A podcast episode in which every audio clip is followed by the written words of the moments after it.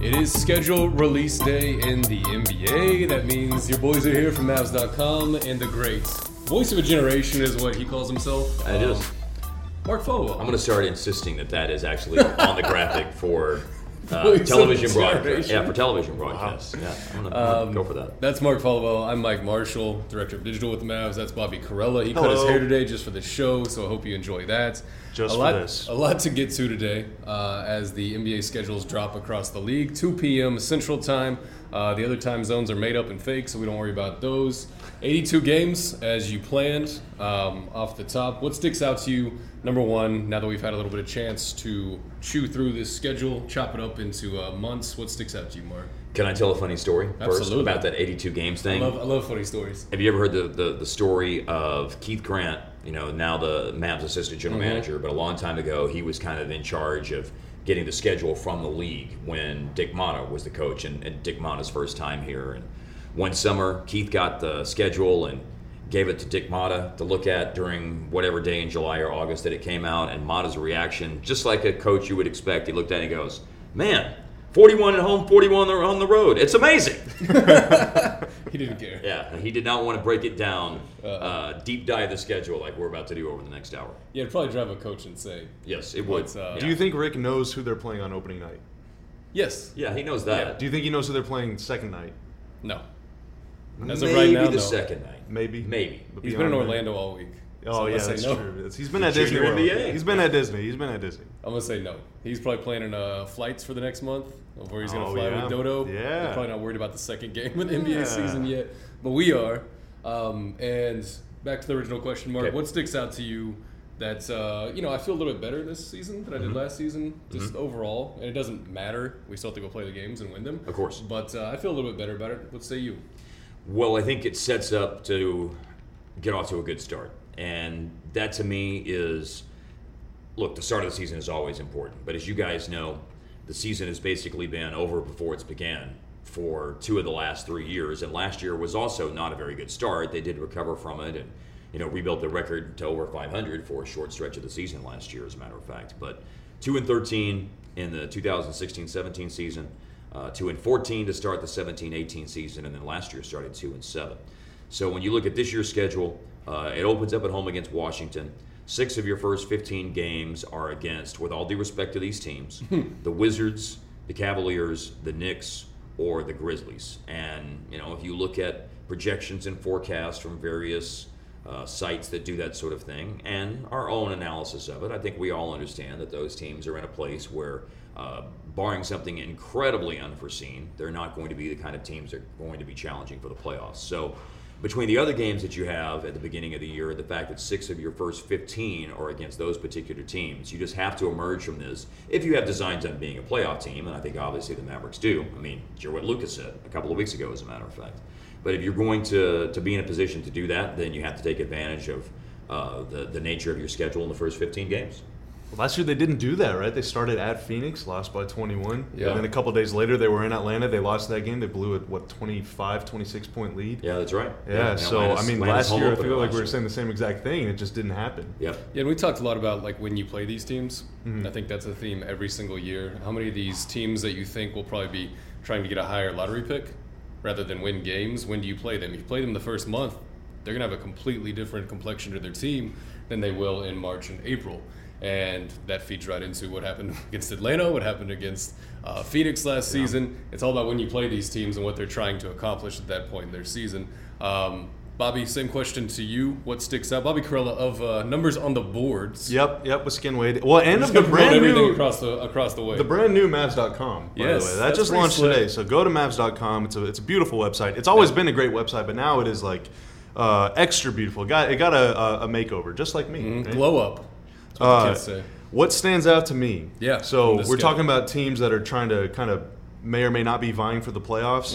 Um, another team that the Mavs are playing a lot early on is the New Orleans Pelicans. Are playing them three times the first 23 games, and now I think the Pelicans are kind of in the same boat as the Mavs. These are teams that have sort of revamped the roster a little bit, that are maybe on the outside or just on the cusp of playoff contention. I think that's fair to say.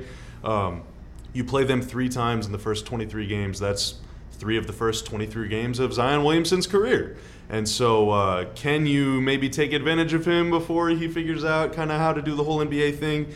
Um, they got a lot of new players on the team, so what is their chemistry going to be like? I think they're only bringing back maybe one starter from last year's team in Jrue Holiday, and so they're going to be working through a lot of stuff. Um, so, from a competitive standpoint, that might be a good time to get the Pelicans. And then from an excitement standpoint, we could see Zion three times in the first month and a half of the year. So that's going to be awesome. Uh, and then another thing that really stands out to me, uh, I guess two, both quick. Uh, you're done with the Warriors before the All Star break. You play them three times this season, all before January uh, 14th is the last time you play the Warriors.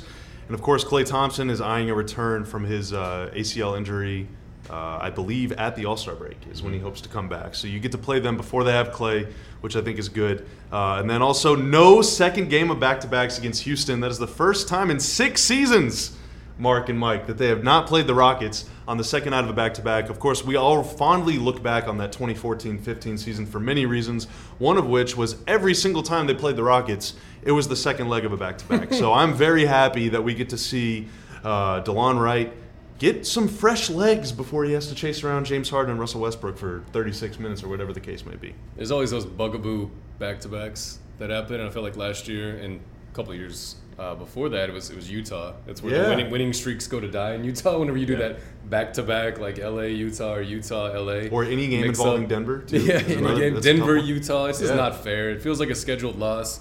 You might go in there. I mean, you're going to give it your best effort, but it's like, oh my god, I'm tired. The elevation. I'm in Utah on the second night of a back to back. I just want to get out of here Mm-hmm. type mentality. So uh, good to see none of that this season, um, and none of the Houston back to back, which you mentioned. Um, what sticks out to me, I always look at now that I work for the team and I have to follow every single game and watch every single second. I look at these these stretches of the schedule in which it looks like there's no end in sight of playing really awesome teams. Right. For because we, we live in weeks, right? We live in a weekly cycle of okay, here's seven days, there's seven days. When the season comes, it doesn't even feel like I don't know. I don't know if it's Tuesday. I don't know if it's Friday. I don't know if it's a Sunday afternoon. Um, you just look at the schedule and you go, oh crap! I got Miami, uh, Milwaukee, Boston, Philadelphia, Toronto, San Antonio, Golden State, Los Angeles Lakers, Thunder, and then Brooklyn. And that's what hits us mid uh, or late December to mid January. And I feel like it was the same last season. I said this going into uh, as we did this show with uh, with Skin last year.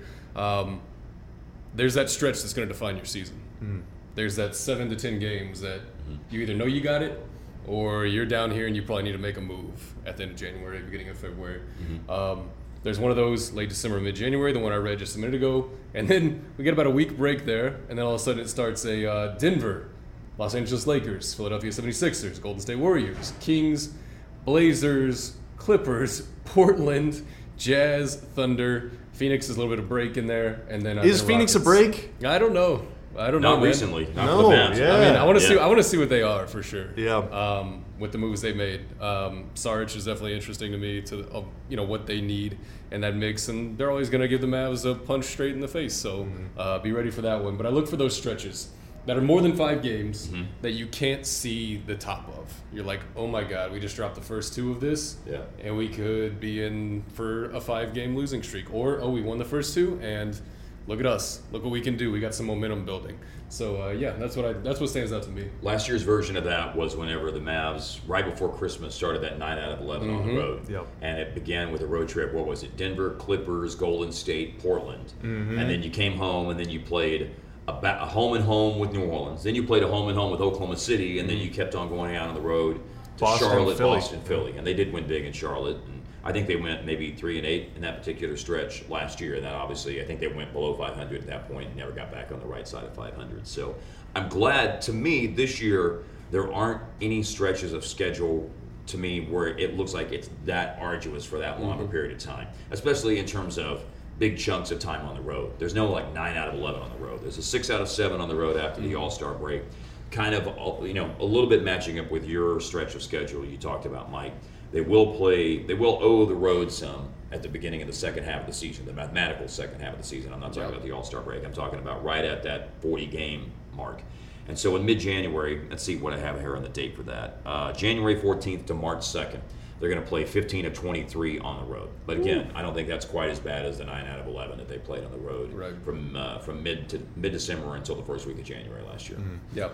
especially as we kind of like come back to the back-to-back thing that we were talking about earlier they're not losing any hours on back-to-back travel this season at all Yeah. so they're staying in the time zone you're not doing like from golden state to denver where not only do you have to play two tough teams but you're losing an hour you're not going from like dc to dallas where you're gaining an hour but you're still flying three hours like all of this stuff should be it's it's pretty clean travel so as back-to-backs go it's just not too rigorous like Yep. i think it's it is very difficult games, and you're playing the Kings twice on the road on second nights of back to back. That's going to be a tough team to play Yeah. on the second leg, but you're not doing any of this stuff where you're at Utah one night, at Denver the next leg. So I think they're they're difficult road stretches. They'll at least have some time to sort of like catch some Z's, you Yeah. know, and get. And we don't know what those, you know, we haven't had a chance to deep dive everybody else's schedules. Maybe some of these times when they're playing those teams on back to backs, maybe the maybe the team that team is also on a back to back. You never know how that's going to line up. That's uh, that's something else to, to study as we uh, as we have some more time to go over all these schedules from around the league and how they how they compare with the Mavs. Yeah, so the pillars get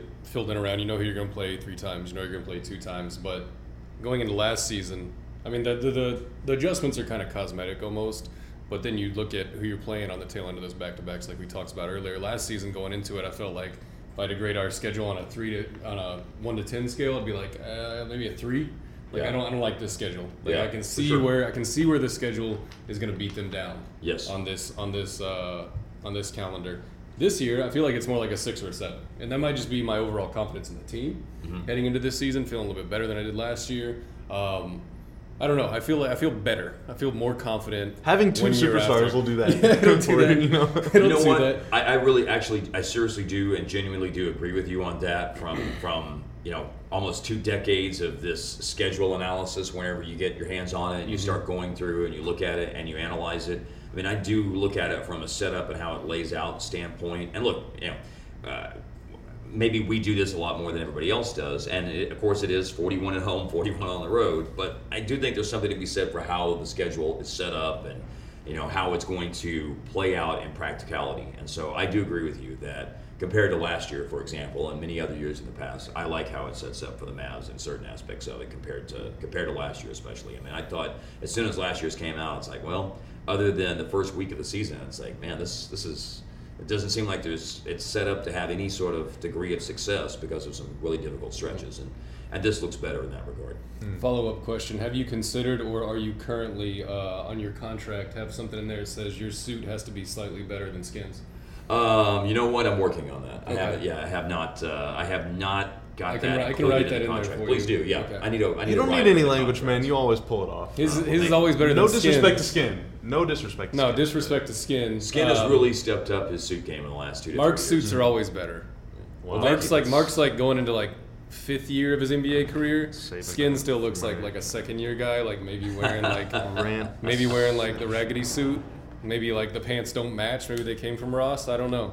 Mark's is always just a touch Came better. from Ross. Just always a touch better. I'm like, dang, he must that must be in your contract. Guess not though. Um, all right, so looking at the home slate, which is what we care about here in Dallas, and if you're not in Dallas and you're watching this, thank you. Thank you, number one, for being a Mavs fan and watching us and uh, listening to this in podcast form. Wherever you get it, subscribe to all our podcasts. We're trying to do some great content for you throughout the year um, on a daily um, type schedule. So thanks. Subscribe and follow on Himalaya. There you go. Um, home games. That's what I start digging into. What are the Mavs fans? What are the people here going to get into? Bobby, what sticks out to you? What home game are you most looking forward to Uh, this season? Aside from opening night, which I'm really looking Yeah, forward, I am yeah. genuinely very excited. Even though I mean, you look at the schedule, Washington is not going to be like a 60 win team, but I'm still just pumped to see Luka and Porzingis play together. I think it's going to be That'd awesome. be the craziest 60 win team ever. it would be awesome. And I mean, who knows? ahead Brad and the guess- do we, need, do we need to play the game I want to play of guess the Wizards opening night starting lineup? Sure, we can do that right now. Wow. Okay. Okay. Uh, my guess is obviously Bradley Beal's the obvious one. Mm-hmm. Isaiah Thomas starts with him in the backcourt. Okay. And I'll say their starting front line opening night is Davis Bertans, Rui Hachimura, and Thomas Bryant. Which of those guys guarding KP? Um, probably Bertans because of his length and because he's Latvian. Yeah. Yeah, Yeah. because they have to. Yeah. Gotta- That's that's written into That's the it. I was about to say it's written in his Yeah, contract. gotta into do the that. rules. I think So- they should just go all out offense, man. I'm, I'm kind of with you on that. Isaiah, you know he can score. Yeah. Bertans can shoot. Hachimura is a really good, mm-hmm. polished offensive guy. Thomas Sure. Bryant is like Dwight Powell, kind of. They're almost like the Spider-Man meme. He started like 53. Thomas yeah, he started 53 games for them last year. Yeah. I like Thomas Bryant. They do have. Ish Smith though, who is a noted Mavs killer. Yes. he is a big-time Mavs killer. Mm-hmm. So, So uh, starting I've five been for the talking to Wizards. Shed too much. yeah. Starting five says. for the Wizards on opening night. Uh, Harry Potter at the one. Okay. Um, All right. old dude from Lord of the Rings at like maybe the four. That's Gandalf. Yeah. Or Saruman. um, which one? Old girl from Harry Potter, uh, probably at the two. Um, I don't know any more wizards. Yeah, Merlin. yeah, that one. Okay. That Yeah. one. I don't know any other wizards. Maybe a couple people from Lord of the Rings or from uh, Game of Thrones slide in there. Okay. We got a starting five going. That would be some game. Again, I ask who's guarding KP. I don't, I don't know. Uh, Harry, Harry Potter doesn't want this. It's going to be a good game though because that, not only is that like the home opener or whatever, Luke and KP first time, but also Delon Wright versus Bradley Beal. Like we're going to get a pretty good look at Delon Wright's defense right off the bat. Mm-hmm. So I'm I'm pretty psyched for that. But uh, Check out our podcast with Delon Wright later this week. yeah, absolutely. Uh, one other game that I'm really looking forward to, and there's loads of them. I mean, there's there's a lot of high profile teams coming through here, obviously, but uh, November 26th against the Clippers. I'm really really psyched to see that game. It's our first look twice at and Lakers twice, man. Yeah. Oh. Uh, that'll be the first time this Love it. season that the Mavs have played the Clippers. Uh, so first look at them home or away, and Luka had some big games against Pat Beverley. He's mhm. had he had a really big game against Kawhi Yeah. at home, and he had a, some pretty big games against Paul George. But he's never had to go against all three on the same night, and so that is going to Yeah. be our first look at Luka. Like, dude, they got three world class perimeter defenders. Can you score against them? All three of them as they're rotating on you over and over again. And uh, we're also going to see well, which one of those guys does Delon Wright cover? And is Justin Jackson or Dorian Finney-Smith starting? And if so, who are they guarding? And what what are the Mavs going to do whenever you have so many threats on the perimeter? So I think that's going to be an awesome game. And also, I think the Clippers might win the West. So like that's like your Wow. probably I, the Lakers come through before them, and some other teams do. But I think Clippers is like your a big time juggernaut coming into town. So I'm really pumped to see them.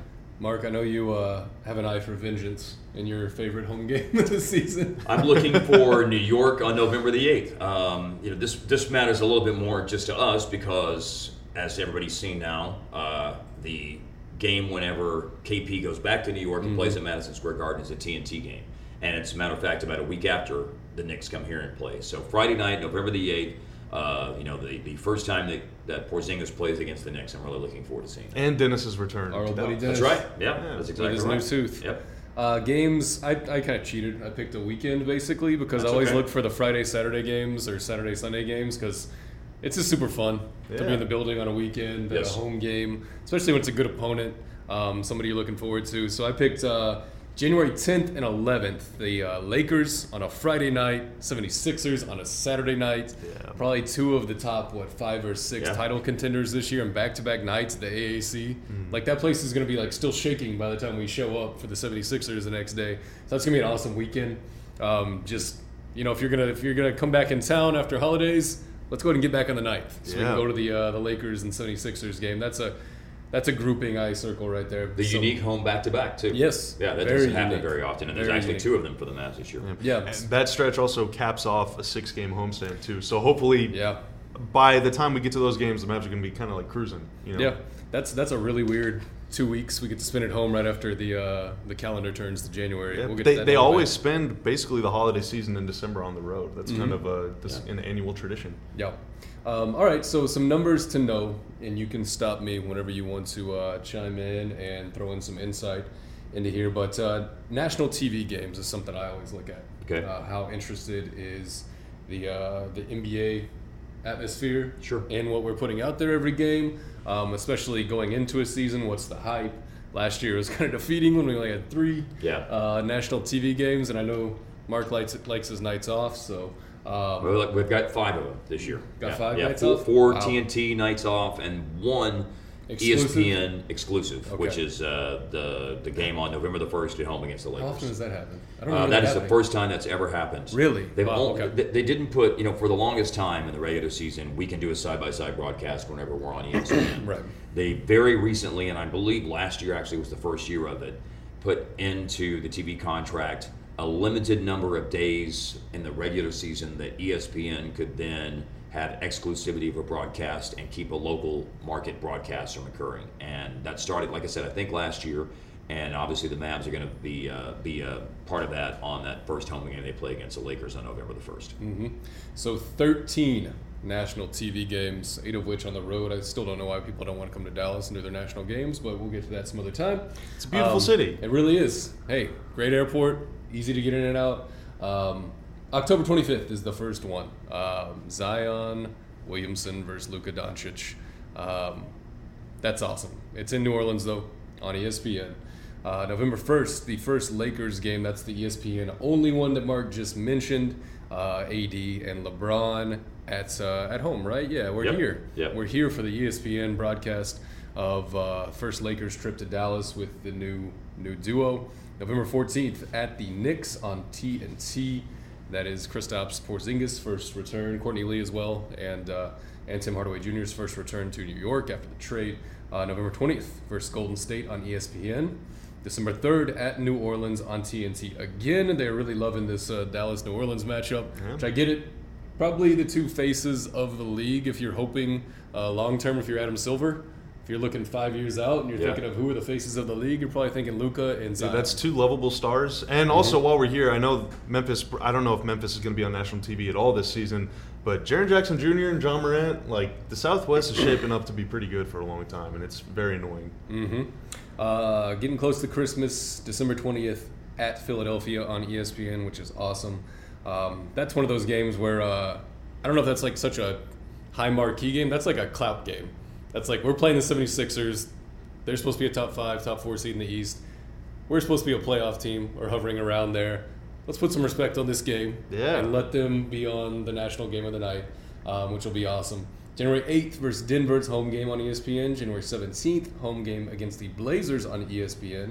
Then we get another one six days later, January 23rd, at Portland on TNT. That'll be a night off for Mark. Yep. Um, January 31st at Houston on ESPN. February 26th at San Antonio on ESPN. I was kind of ex- not not excited, but just kind of surprised that these Spurs games Mavs were getting so much yeah. love There's two of late them. in the season. I'm gonna have to write a note to Adam Silver making me work on my birthday.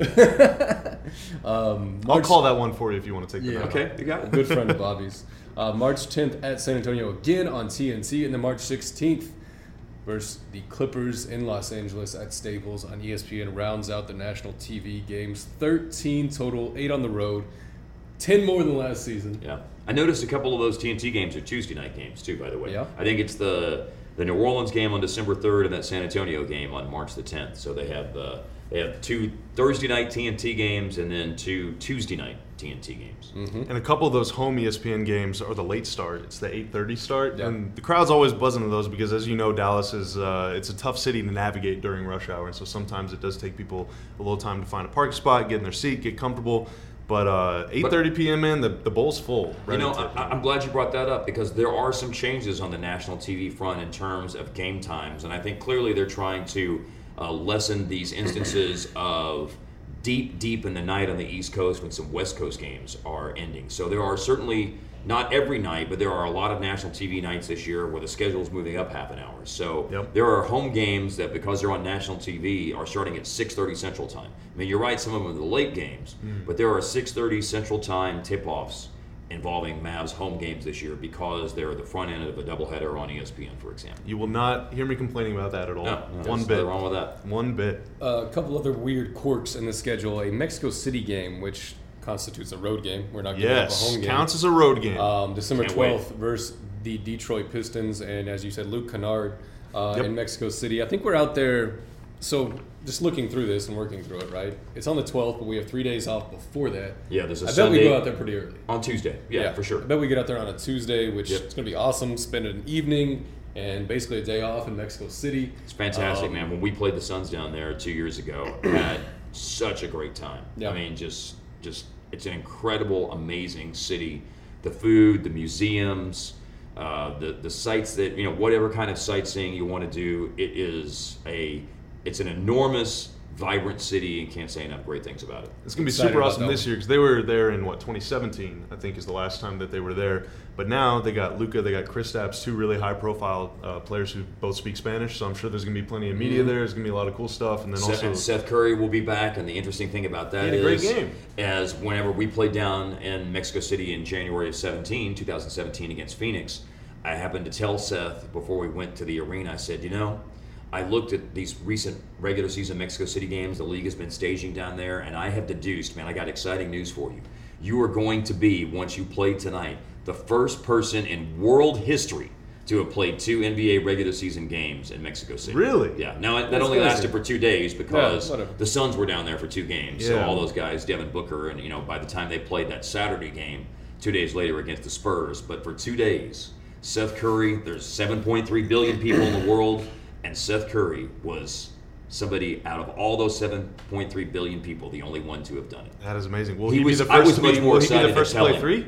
Uh, I don't know yet. I have to get back to you. Because the Suns are going down there again this year, Yeah. playing the Spurs. they are okay. But it, so if Well, I think Seth the goes Suns were down there last year Yeah. too. Oh. Yeah, yeah. I think they've got guys Booker? who played four and five now. Did Booker play though? I don't know, I don't know. I uh, Was he sitting yet?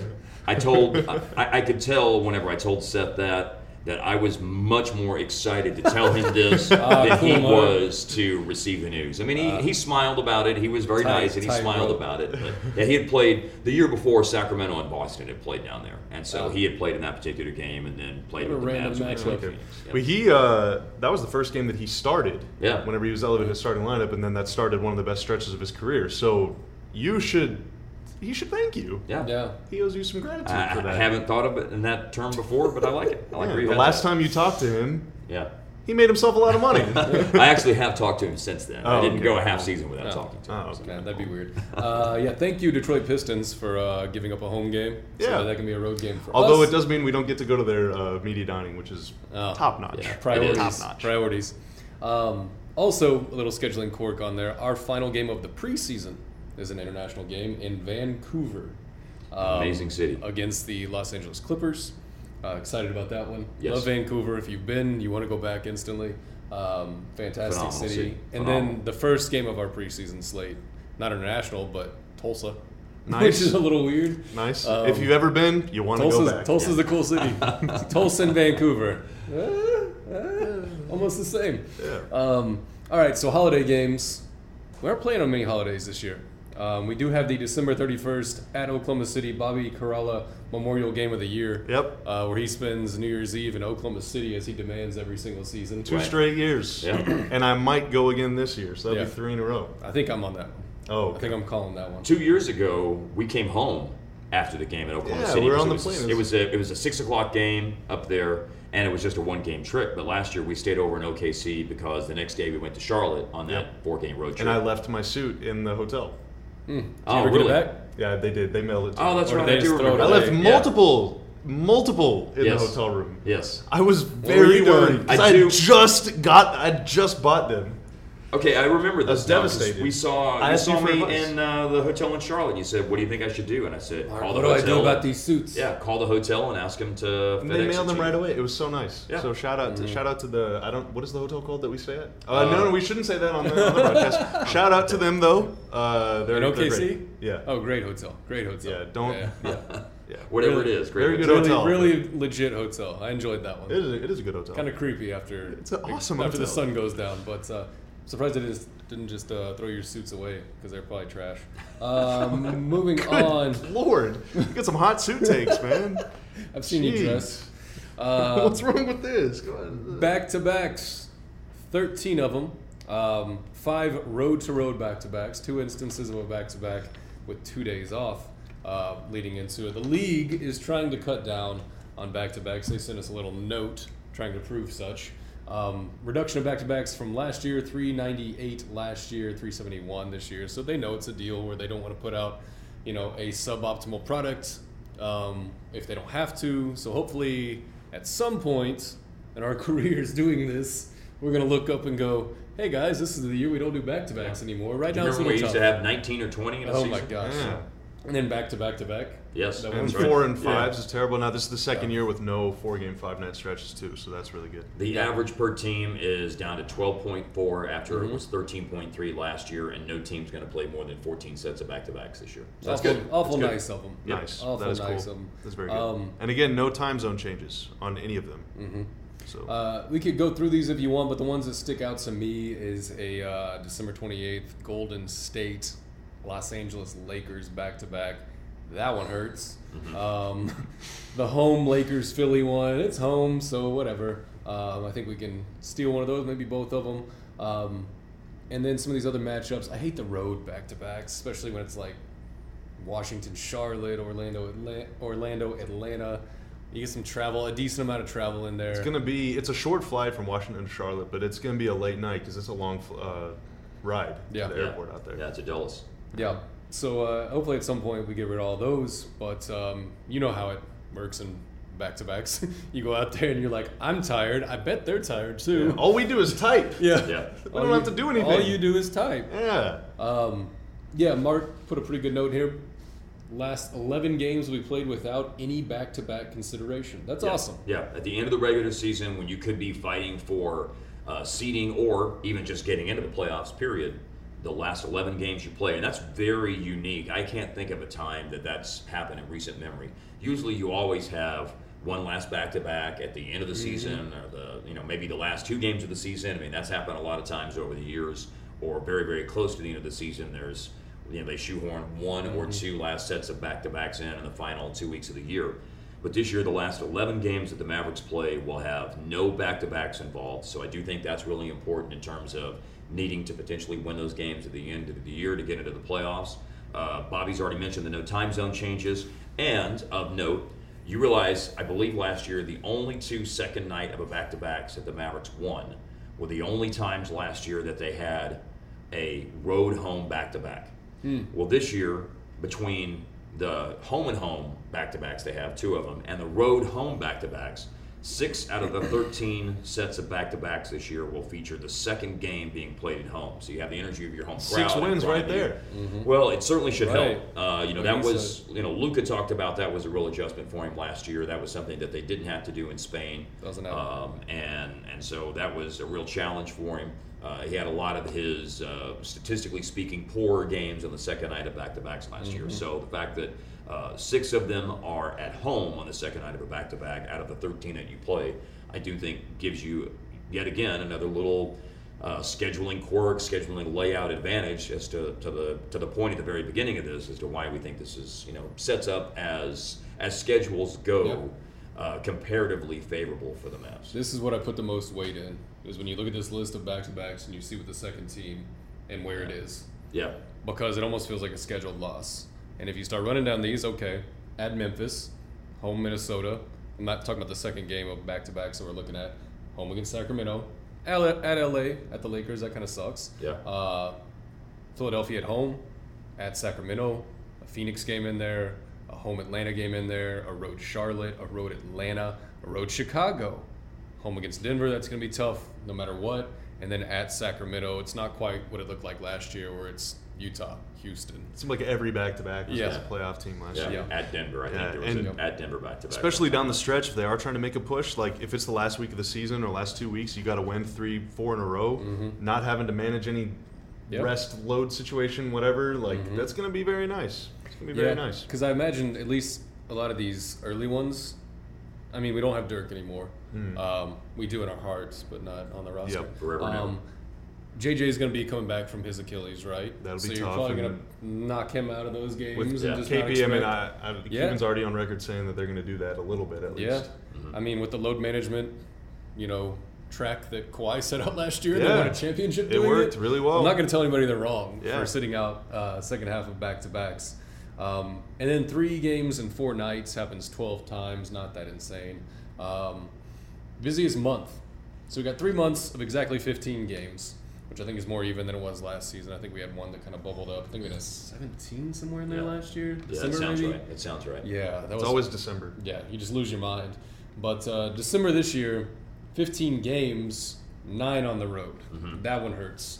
Um, at Lakers, at Pelicans, Uh, Mexico City is a road game against the Pistons at Milwaukee, at Philadelphia, at Toronto, at Golden State, at the Lakers uh, again, and at OKC. So I consider technically not the busiest month, but the busiest travel month uh, is December.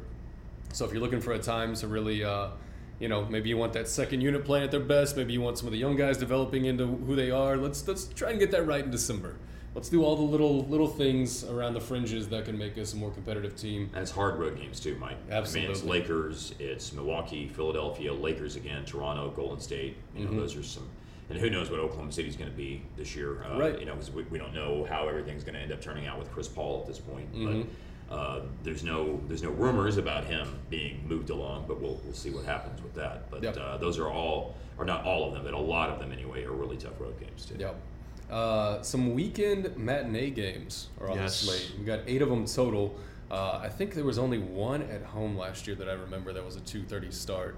Um, very randomly in there. We got eight this We year. We didn't even get breakfast for lunch that day. Man. That's It was- true. It was regular food. Three of them are at home just from being in the organization and knowing what we're trying to do with what kind of crowds we're getting out there.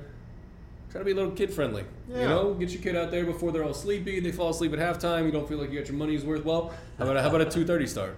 You know, let's get out there early in the afternoon. Let's go hang out at Victory Plaza. Let's catch a great game. Let's go home. Your kids, can Dude, and even if time. even if you're grown, whatever, turn it Mhm. into a date. You go out to a game, then go out and get dinner afterward. or a grown Yeah. baby.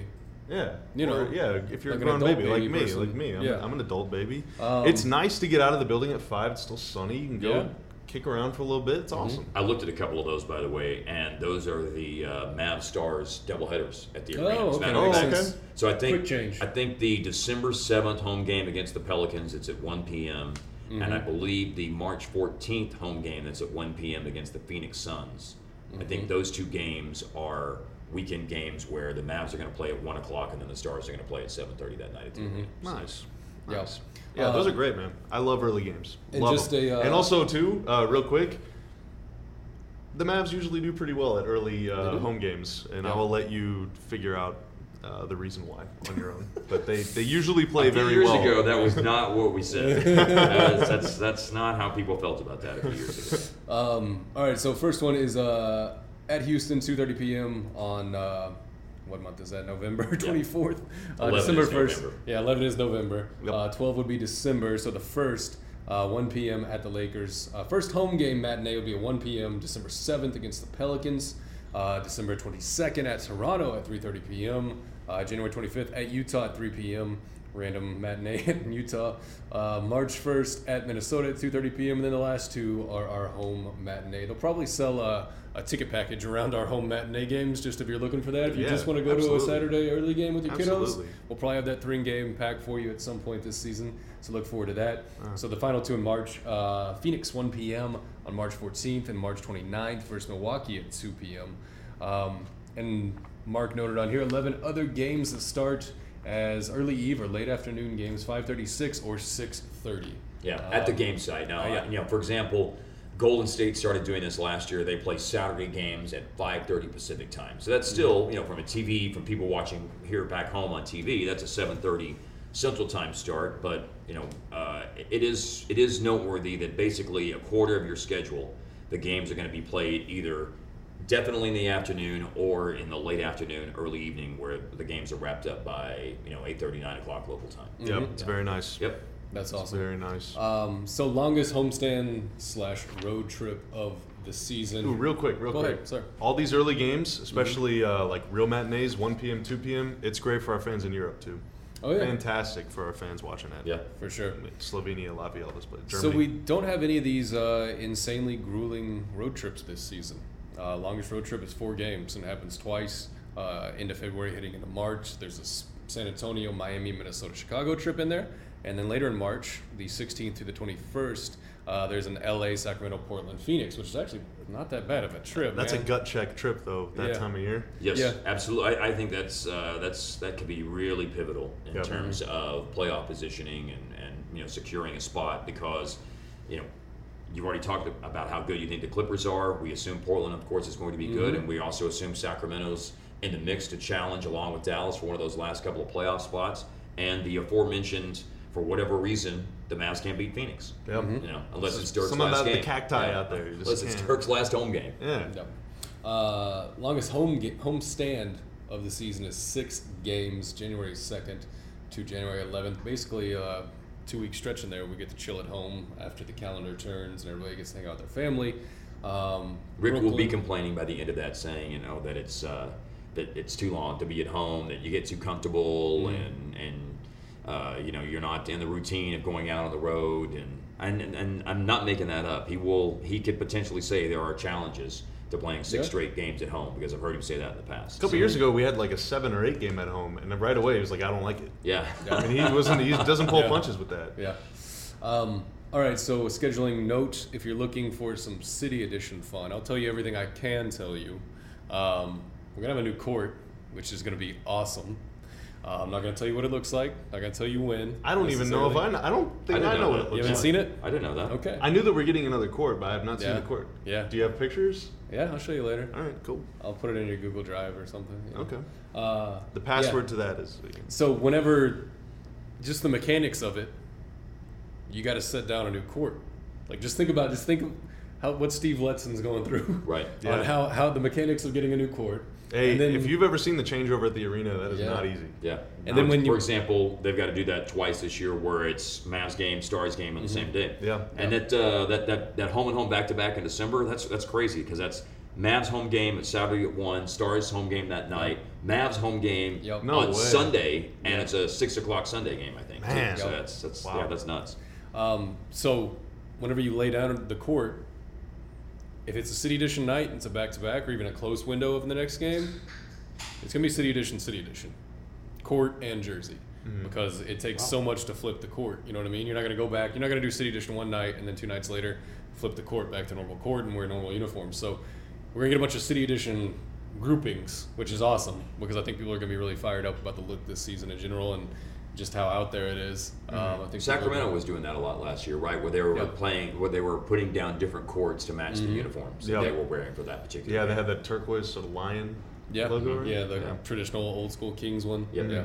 Um, the, the Yeah. baby blue with Is turquoise kings the color? What color? is that? no, it was more like it's like powder, baby- powder powder blue. blue. Yeah, Okay. Yeah, kind of Powder UCLA blue. yeah, yeah. What not turquoise? Um, so if you're looking for a City Edition drop night, when's the first one going to happen?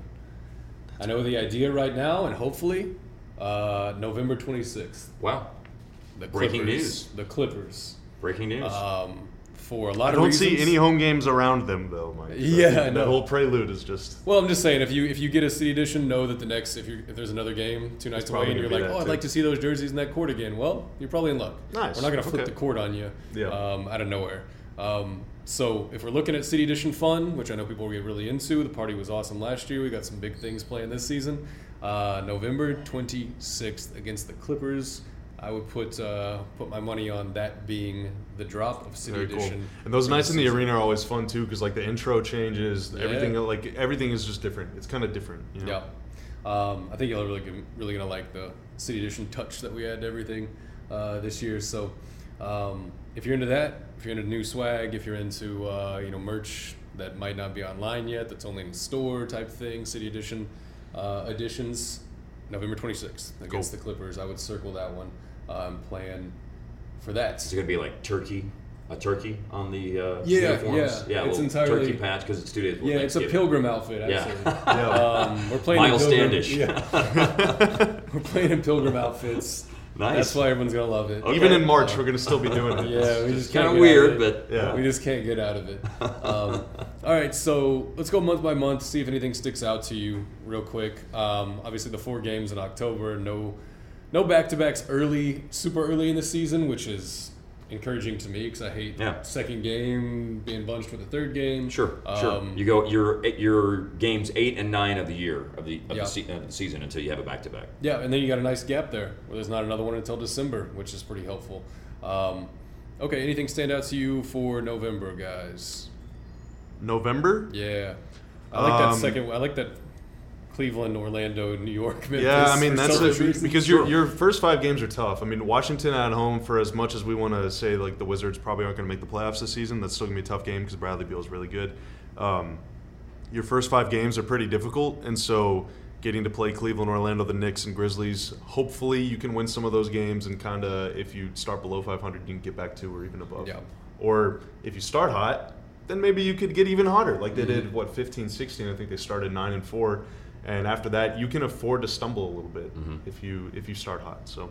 Yeah. Uh, the, the November thing that stands out, the October November thing is just kind of the thing that I set off to start is that six of your first 15 games are against, uh, with all due respect, again against either the Wizards, Grizzlies, Knicks, or Cavaliers, and so it just you have to get off to a good start this year. I mean, it just it has to happen, and uh, what we've seen the last few years just you know must be avoided at all costs because the expectations are higher now, and there's a feeling that different things are, are going to start happening, and, and the way you do that is to not bury yourself in the beginning. So that's what stands out to me. Just win, baby. Yep, yep, and and it is nice to have that uh, that four game homestand that will be right there in the middle of the month is fun. Toronto, the only visit of the defending champs. Obviously, they look a whole lot different with Kawhi leaving, but it still is the defending champs, so that will be neat. Uh, the first time you see the Spurs, the first time you see Golden State, and then Cleveland coming in to end the homestand. So that's uh, that's a cool little homestand. Delon Wright's gonna get a ring, right? Is that? I guess we can we can ask him that, but he was on the No. he was on the team. Yeah. Yeah, I got traded at the deadline for Marc Gasol. Yeah. So I think uh, I, I I think that that is a player vote. That's how that's determined. The Yeah. players vote if there were people that were on the team for part of the season. Uh, I don't know if they if they determine if you get a playoff share or if you get a ring or I've that's been off my radar for a while. Yeah, unfortunately, we'll have to we'll have to ask him. We'll Can we get the him. Benji Molina Memorial Championship ring? well, I mean, because they usually, you know, if whether it's Toronto's visit here or our visit to Toronto, something they'll do something nice for Delon. I, I would think it Do you would think be. he'll the let me have it? I would think it would be up there is where Hmm? that would happen. Do you think he'll let me have it? Give you the ring? Yeah. Probably not. You could Oh. ask him.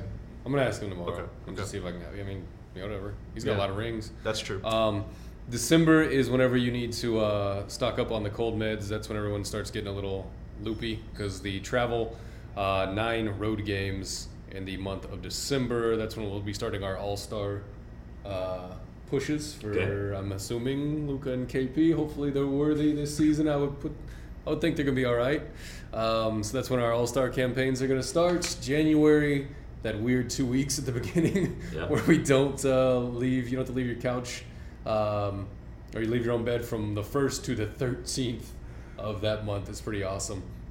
Uh, let's see, February, obviously the All Star break looks like it's going to start on the 13th. I think that's already out there. Yes, that is Um, correct. 13th, 14th, 15th, and the All Star game will be the 16th in Chicago. And then four days off after that. That is going to be bitter, cold, but probably super fun. Be Um, bitter cold for you guys. I won't be here. That could be bitter, that could be bitter cold for me. It's gonna be Mark's second Peru trip, um, and then March. Um, nothing really stands out to me in March. Well, that big road trip, that 16th, 17th, 19th, 21st, Yeah, that's Clippers, the longest of the season, Portland, technically. yeah, I mean, from February 21st to March 21st, you're on the road a whole lot. Yeah, six So- out of seven on the road right out of the Yeah, All Star and, break. Yeah. Uh, I had the note somewhere in one of these notes, one of these pages. I don't want to fish for it, but they've been, uh, I think, bottom five road record in the league for three years in a row now. And Yeah. so they have got to find a way to turn that around. Because last year they were really good at home. They won what 24 out of 41, I think. So 24 and 17. But you go nine and 32 or whatever it was on the road. I mean, you're just buried. So you got to find a way to get closer to like even 15, 16, 17 wins if you're 24 at home. Then you're right there on the play, on the you know cusp of the playoffs, and so if Yep. that's that's got to be something that changes this year is Yeah. just better success on the road. If you won 70% of your home games, which is uh, which is a high number, um, but if you could do that, that's what is that? That's That's 30, 29. 31. That's 29 Yeah. home wins basically. Um, yeah, and you find a way to get to that number you're talking about, 16, 17 road Mhm. wins, then you're at 45 or 46, and that's probably seventh or eighth in the West. And for so many years in the mid odds, especially when they're winning 55, 60 games every year, they were like 27 and 14 on the Yeah. road or just something crazy. They were a great road team. Mhm. Uh, and, you know, this team's still pretty young, but you got to find a way to win road games. Have to. And then April 15th is the regular season home finale. If for some reason Dirk retires again, that'd be weird, but just maybe get the tickets just in case. Yeah. If he wants to do a double retirement. know. Yeah. 41 22 one. It's cool Um, that they get to say- end the season at home this year. Yeah, yeah. This year we don't have to go to San Antonio on a back to back. What if what if Dirk says at the end of the year, you know what? I'm not going to let Vince Carter be the only guy to play 22 Okay. seasons. I'm going to Suits sign up, a 10 baby. day. I'm going to Yeah. sign a 10 Bring in and Romo too. Now Just we're get them all. Bring them all back. No, number nine jersey's retired. You got Jet tweeting Jet emojis about the Mavs Yeah. needing to fill a roster spot, so who knows? Maybe he'll be there too. Yeah. Um, okay, so uh, That's, that's, OKC's only visit, so this is a Yeah. little bit of esoterica. Uh, the last week of the regular season, Detroit and OKC, the last two home opponents will be their only visits. Yeah. So That's weird. we're gonna have to wait until the very last day of the year to see every team play. All you Pistons fans that live in Dallas. That There's a down here. lot. There's a, my family's from Detroit. There's It's a whole lot you of and your Detroit dad. players. That's it. And my mom and my sister. Along the lines, the reason that Oklahoma City doesn't come in here until the end of the year is that they're only playing them three times this year. Mm-hmm.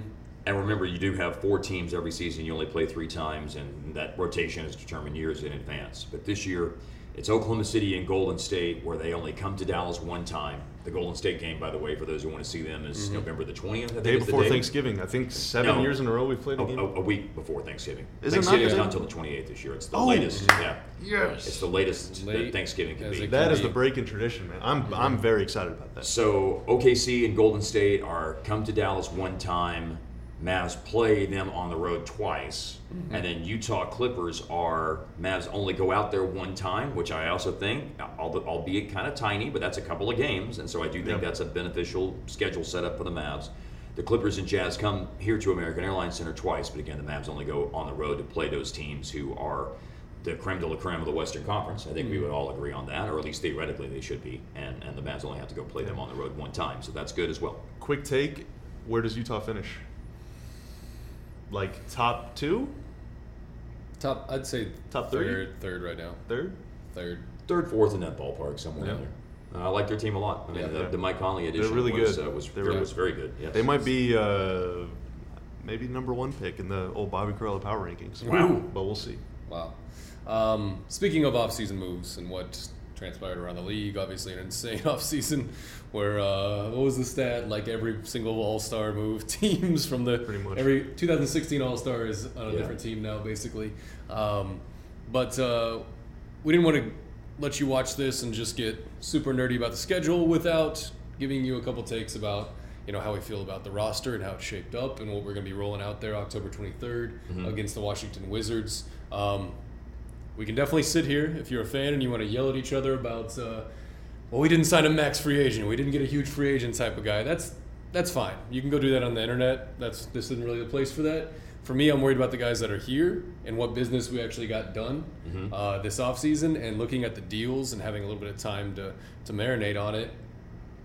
I had a revelation this morning when I was driving in, and I was like, okay, think of the deals that actually got done. Okay, you got Dwight Powell Yeah. brought Dwight back. You got Maxi Kleber. You got uh, Dorian. You brought in DeLon Wright for a sign and trade. Seth Curry. So And and Boban. Boban. Boban. as well. We can't leave Bobby out. But uh, the guys that came back and the additions that we brought in, I liked all the moves a lot. I think those dudes are going to be really key to what we're doing this season and into the future as you're trying to insulate around KP and Luka. But what struck me was thinking about those dudes and thinking about the numbers that they got in terms of contracts and length. Um, all of them are going to be here for a little bit. They're going to get to grow around Luka and KP.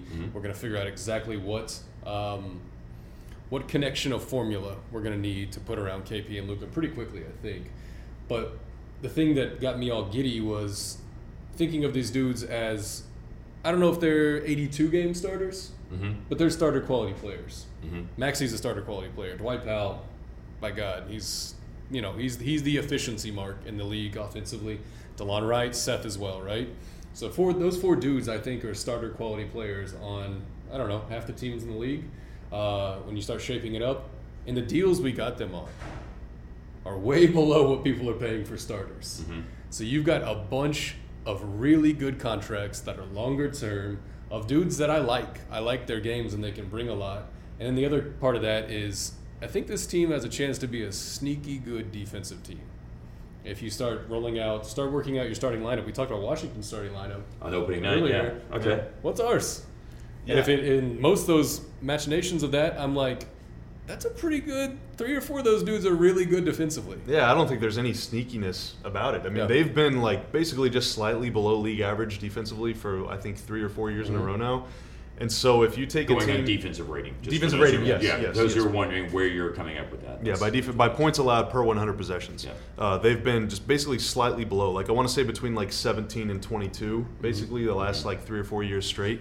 Uh, you upgraded defensively probably at four or five positions this summer, I think. Uh, if you're starting lineup, and now there's a, a few different ways they can they can go, but if I'm trying to build a starting lineup that I think will actually start on opening night, I'm thinking probably my prediction: Delon Wright, Luka, Justin Jackson, Maxi Kleber, and Porzingis. And so Maxi, we all know his rim protection numbers. Uh, KP, he was what the most underrated defender by if Mm-hmm. you're judging by Carmelo, and I don't know if you want to if Carmelo's the be all end all stat in the world, but Trying he's a a really job. good shot blocker. We've seen Maxi able to protect for, the for rim. and- people, by the way, for people who are watching and wondering what you're saying about Carmelo, that is 538. 538. It's a stat. New developed defensive metric, yes, by the way. the just stat, not the clarification. not the man himself. Not Carmelo Anthony. He didn't like go in a room and go, he's good. yeah, pretty underrated. Yeah, pretty underrated. you know? Carmelo broke down tape of every Yeah, player in the yeah. league. Yeah, and- well, he would know. He's played with Chris Stapps. He's before. got time too. Yeah, but uh, between KP and Maxi, if that's who they start, and I think Dwight is the other candidate there. But Mm-hmm. if Maxi is the starter, that's a guy who can protect the rim and also switch guard wings and guards and all that stuff if, if needed. So I think that's a really really good front court uh, defensive pairing. And then Delon Wright is a really good defender at the point guard spot. Yeah. Can defend uh, some you know twos and wings. Justin Jackson I think is a pretty above average defender at least. Uh, and then off the bench, you still got Dorian, and you got other guys that can defend too. I mean, like I think they're not, they're not sneaky good. I think they're just pretty, they're pretty Yeah. good. Pretty good, at least in the starting group. Michael, if I were to guess the starting lineup, I would vary a little bit from Bobby's. I don't think that Powell got a, you know, the three-year, thirteen million dollar season or whatever the eleven million dollars, whatever it is. I don't even remember right now. I'm sorry, but but whatever the number is, I don't think he got that extension to be coming off the bench. Not not to you know, and not only that, but a lob threat with Luke is very important. Uh, the numbers that Powell posted as a starter and what he did basically from around the first of February, whenever whenever I would have to go back and look specifically at how many games, but but give or take from the first of February to the end of the season, he was a about a 15 rebound. I'm sorry, 15.7 rebound a game player, uh, starting a lot of those particular games. So There's some crazy three point shooting stat in there too. Yeah, as for, well. I mean, like half the 39%. season he was about forty percent. yeah, he was it almost just forty percent second half. of the season. first half of the year he was like eighteen or something. Just Yeah. for- so it was yeah. So that does need to that does need to level out. Balance obviously, out to get, yeah, get that a little bit more consistent. Um, but I, I, I think I would agree with you on your projection for the starting lineup. I, other than I would say Powell starts, Kleber comes off the bench. Uh, you know, I, I think he's the sixth or seventh guy in your rotation. Um, you know, Seth is, is probably one of your top two guys off the bench as well. I do think that you want him on the floor some with Luka, and so you want to play him enough minutes so he's out there with Luka because you want him to provide floor spacing and be able to capitalize on Luka's passing ability and the floor spacing that would come with Luka and Porzingis on the floor at the same time. Luka so he's got to play with the starting group or those two players in particular. Yeah, Luka demolished backups last year. I think that was one of the real sad things about JJ's injury and then also the trades is that the roster turned over so much to a degree that Luka was no longer really playing with the second unit, or at least Yeah. it was different. But if it's Luka and Seth and Brunson and Shooter, Shooter, or just like big, big, like that's a really, really good team against backups. The other two, you know, as we know, Luke and Porzingis are obvious starters. So the other two positions that you would have a debate about, I do agree with you, Delon Wright, um, because I think you want the defender out there Mm-hmm. and a bigger defender who can guard point guards or shooting guards, depending on what you want to do. I would think you would still probably always want to have him on the point on the point guard if it's if it's he and Luka on the floor together. Obviously, if you're playing. You know, at a time when you're playing Brunson and Wright, maybe Brunson's guarding the point guard and Wright's guarding the two. But point being is that uh, you know the question with Wright is can he be a good enough outside shooter in the lineup? But I love what he provides defensively, and I love what he provides secondary playmaking because I do think that that needs to happen. Luka needs somebody else out on the floor so he doesn't have to do all the playmaking and ball handling and all those sorts of things by himself. And then the other one, uh, I think it's Justin Jackson. That's my guess on uh, August the 12th, subject to change. Um, you know, uh, Finney Smith probably is going to have a chance to earn that opportunity as well. Uh, he started quite a bit over the last, you know, over his rookie season, and and started a pretty fair amount of games last year as well. Uh, I don't have the number off the top of my head, but I mean, he started. It was about half, I think. You know, He maybe maybe a little, just a under under whatever half. it took to qualify for a starter. Sure, I think. sure. So um, you know, I think that's that's something to look for as well. Is is you know could be Justin if you want more offense on the floor at the start of the game to kind of you know make sure that it's not all incumbent on uh, Porzingis and Luka and the lob threat of Powell. Somebody else who can provide some offense. Um, but it could be more defensive oriented with Finney Smith. Um, you know, so who knows on that? It could be matchup dependent too. And Yeah, on second nights, if, if Porzingis is out, then it could be different too. And also, Yeah. neither of us mentioned Tim Hardaway. That's Yeah. true. Who yeah. Got a lot of shots whenever he was starting. I think that he's. There I were a couple times where they used him against second units, and he was pretty good, just Mm-hmm. kind of beating down backups. To me, that's his optimal. Yeah. I, I- I think if you're going to look at where Hardaway fits in on a good team, then I think he fits in as somebody who provides microwave type scoring punch against backups coming off the bench and helps be a shot and offense creator and points provider on a second unit. Um, you know, I think on the nights you brought up the nights whenever Porzingis sits out, um, you know, that might be nights when Kleber starts, or I, I think you're going to see plenty of those opportunities when maybe if Finney Smith isn't a starter, maybe he's a starter at the four. Maybe you slide Powell up to five, and Finney Smith starts at four because uh, he's a great offensive rebounder for a wing player. And I think that he could be, and, and he can guard multiple positions. So maybe that's that's how he works his way into the lineup. Yeah, and just thinking about Dwight Powell mixing in there with Luka and KP on the pick and roll, pick and pop. It's quite The, good. sec- the second best catch and shoot player the last time he played in regular minutes, KP in the league, Right. uh, and then the best uh, pick and roll man Mhm. uh, in the league, and Dwight Powell. Man, that's gonna be a They, nightmare. they complement each other so well. Yeah. I think that's why they just have to end up Yeah. being your starting bigs. A lot of minutes together at least. Yeah. Like they don't. I don't. I'm not demanding. Okay, you need these guys minute one of each game, but that first sub, if it's Luka, KP, Dwight, and bench guys, Mm-hmm. I'm like that's that's gonna give so many teams so many headaches.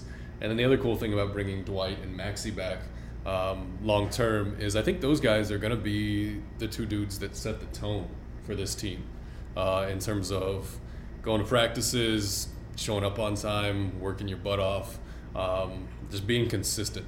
Because those dudes have evolved their game so much to this point, um, where Maxi blossomed into a player that got eight million dollars a year last year uh, and was probably coveted across the league. And then Dwight, the same thing. So I really like those two guys being here long term because I think those are going to be quietly. They might not be the superstar level guys like Luka and KP, but those are going to be the face of your franchise. Those two dudes behind the scenes, you're going to go, who leads practices? Who's keeping people accountable? Who's making everybody work harder? It's going to be Maxi and Dwight because that's the kind of dudes they are. So I was really excited when they got back uh, in the fold. Um, okay, so expectations for this season. I think one thing we're kind of sleeping on as a fan base and across the league, just uh, NBA intelligentsia, is how stinking good Kristaps Porzingis Yeah. is, and how Yeah. good he was the last time he played. Man, I mean, 22 points was it like seven rebounds, shooting 40 percent from three. Had the New York Knicks He was an all star. had the New York Knicks as a 500 team um, two months into that season with that roster that they were rolling out there. Like, this dude is special. And there's a reason they call him the unicorn. There's a reason we gave up a boatload to obtain his rights and re signed him for the most money possible. So, I guess your expectations early on, um, just him adjusting back into it and how he works with these guys as a whole. Yeah, I mean that my expectations for the team are obviously tied pretty directly to how Porzingis looks, how he plays.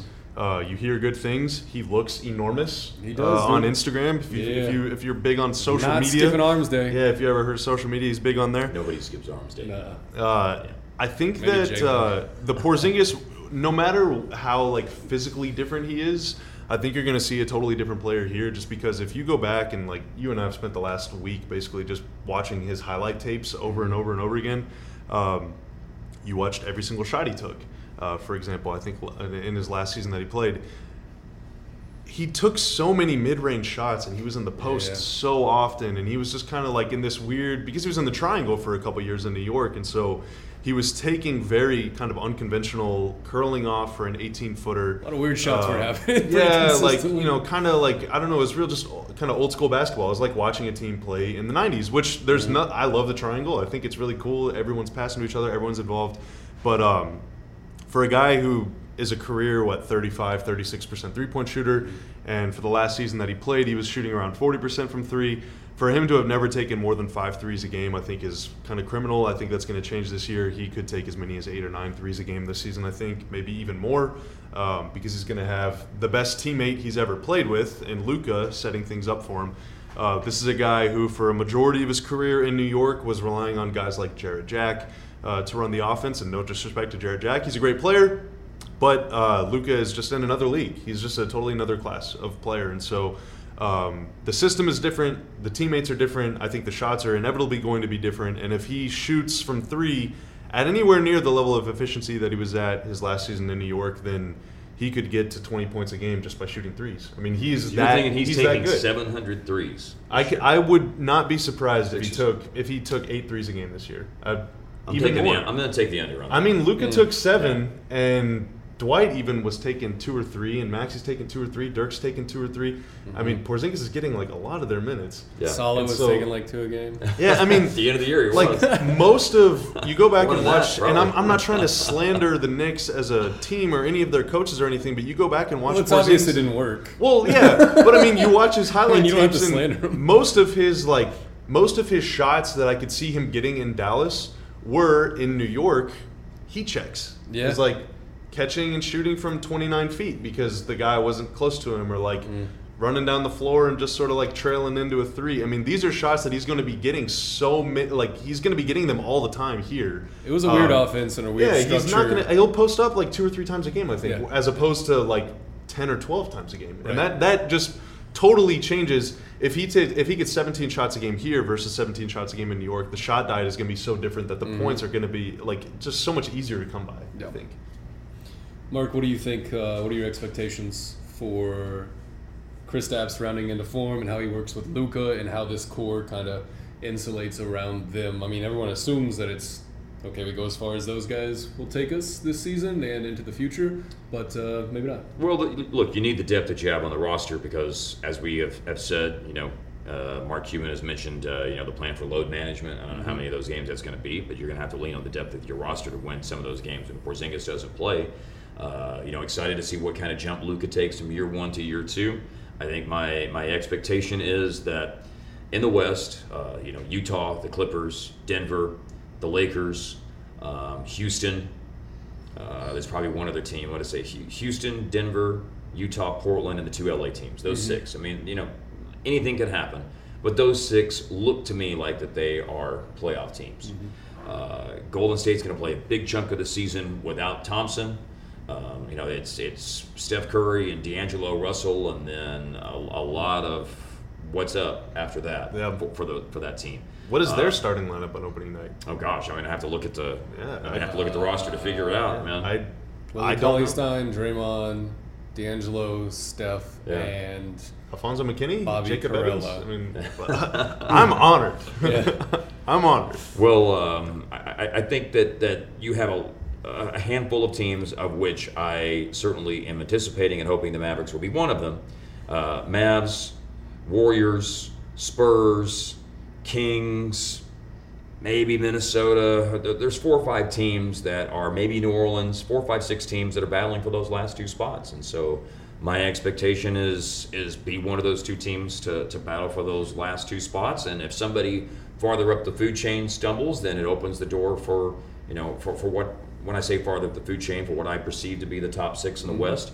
If one of those teams has health problems or uh, chemistry doesn't come together for whatever reason, uh, you know the the the unforeseen twists and turns that are going to happen to teams over the course of an 82 game NBA season, then maybe there's a bigger window open for those teams that I think are on the fringe of the Western Conference playoff race. But Dallas has got to be one of those teams. You know, that's just uh, you know you've you've got your your anchors, and now it's time to go. Yeah, you know, uh, get in.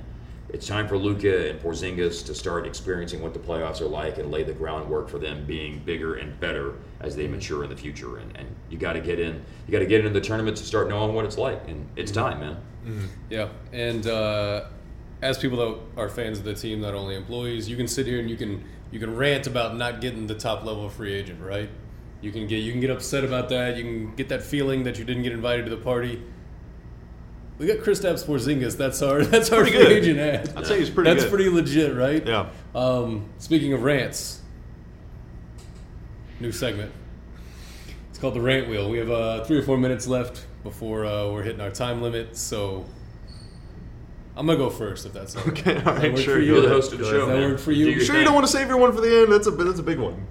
Uh, if you want to go first, you can go first. Uh, mine is you got really some, quick. got some heat. Mine is really quick. I would have liked to hear Followill and Harp on the call in New York. Uh, I know that it's going to be like one of the top games of the season nationally, so it's on TNT. Uh, KP returns to the Garden. Great place to watch a game. Great place to play a game. My favorite Uh, place to call games. yeah, obviously it's, it's, American a, I'm Airlines. sorry. it's a very Mark. dramatic. It's going to be a very dramatic night, uh, a must watch. But I would have liked to have hear the local guys call it. Um, I think obviously the we know what the storyline is going to be that game, but um, I don't know. It's just it's not going to be the same. Whenever you're hearing the TNT guys call, I mean, it's going to be hostile in there. I would have liked to hear the local guys call it. Uh, you can kind of, I don't know, it makes you just feel like you're there. Whenever you're watching on national TV, I don't know, it just feels like such a distance. It would have been cool to hear you guys call it, and I Well, know you're you. you're maybe a little bummed that you couldn't I go, am. but uh, hopefully it'll be a win. It's gonna be awesome. I would love to go to the game. Hopefully I can, but uh, if not, I'm bummed that I won't be able to hear uh, the voice of a generation calling it. Well, after uh, I've already heard back from New York, and after what you just said, they're not going to let you go. Ah, it was hostile. They said, yeah, you're not gonna- Uh, my, my quick rant is, uh, and and this isn't, and and I'm kind of tired too, so I don't have, you know, I had an early flight to get here Mhm. this Thank morning, you so for I don't, being here. I Skin don't, bailed on us. I don't have my, uh, my my my energy level up uh, to get into like real rant mode. Mm-hmm. But I was a little disappointed. I, I don't want people to make too big of a thing out of a Luka Trae Young rivalry. I thought that that got a little bit overblown last year because I've seen how they speak about themselves and other players in the league, and it's clear that they're both nice guys. They both uh, want to compete, but they both have a healthy respect for one another's games and healthy respect for one another as players and people. So I, I don't want to make too much out of a Luka Trae thing, but it is the two guys who were clearly the two best players of the rookie class who are going to be what you hope is part of the next wave and the future of the league and, and big names moving forward. And I was I was bummed that there was nothing more high profile in terms of just a couple of random Saturday nights in the middle of the season mm-hmm. when the Mavs and Hawks play. As a matter of fact, those dates are Feb one at home. Yeah, and that's on the second night of a back to back, right? February Yep. the first, Saturday night, February the first. at 22 on the second night of a back to back. Right out of the All Star break, the second game Yeah. after the break. So yeah, those are just kind of nondescript Saturday nights. That was so last year, play. dude. Yeah. So last year. So the that's, new, that's the new news is Zion Williamson. Yeah. And that's the, the thing they're trying to force this year. Yeah. Yeah. Is the Pelicans versus Mavs rivalry, Zion versus Luka. Sure, the Um, last year's Rookie of the Year against the presumptive Rookie of the Year this Yeah. year. Sure. Yeah, absolutely. My rant is uh, specifically about The Ringer. It's a website owned by Bill Simmons and Great some, website. Some other people. They do a lot of work. We got a lot of friends that uh, a lot of great work. I meant to say a lot of friends that work there. Sharks. Um, what's our other buddy that did uh, Hallelujah?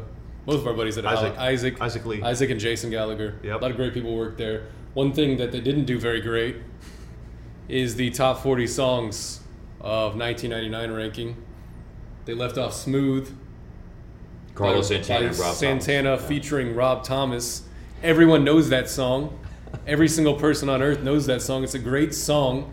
It's maybe a top 40 song of all time, and you said it wasn't a top 40 song of that particular year. Of a year! As somebody that was in eighth or ninth grade in 1999, I'm gonna tell you it was a top 40 song of the year.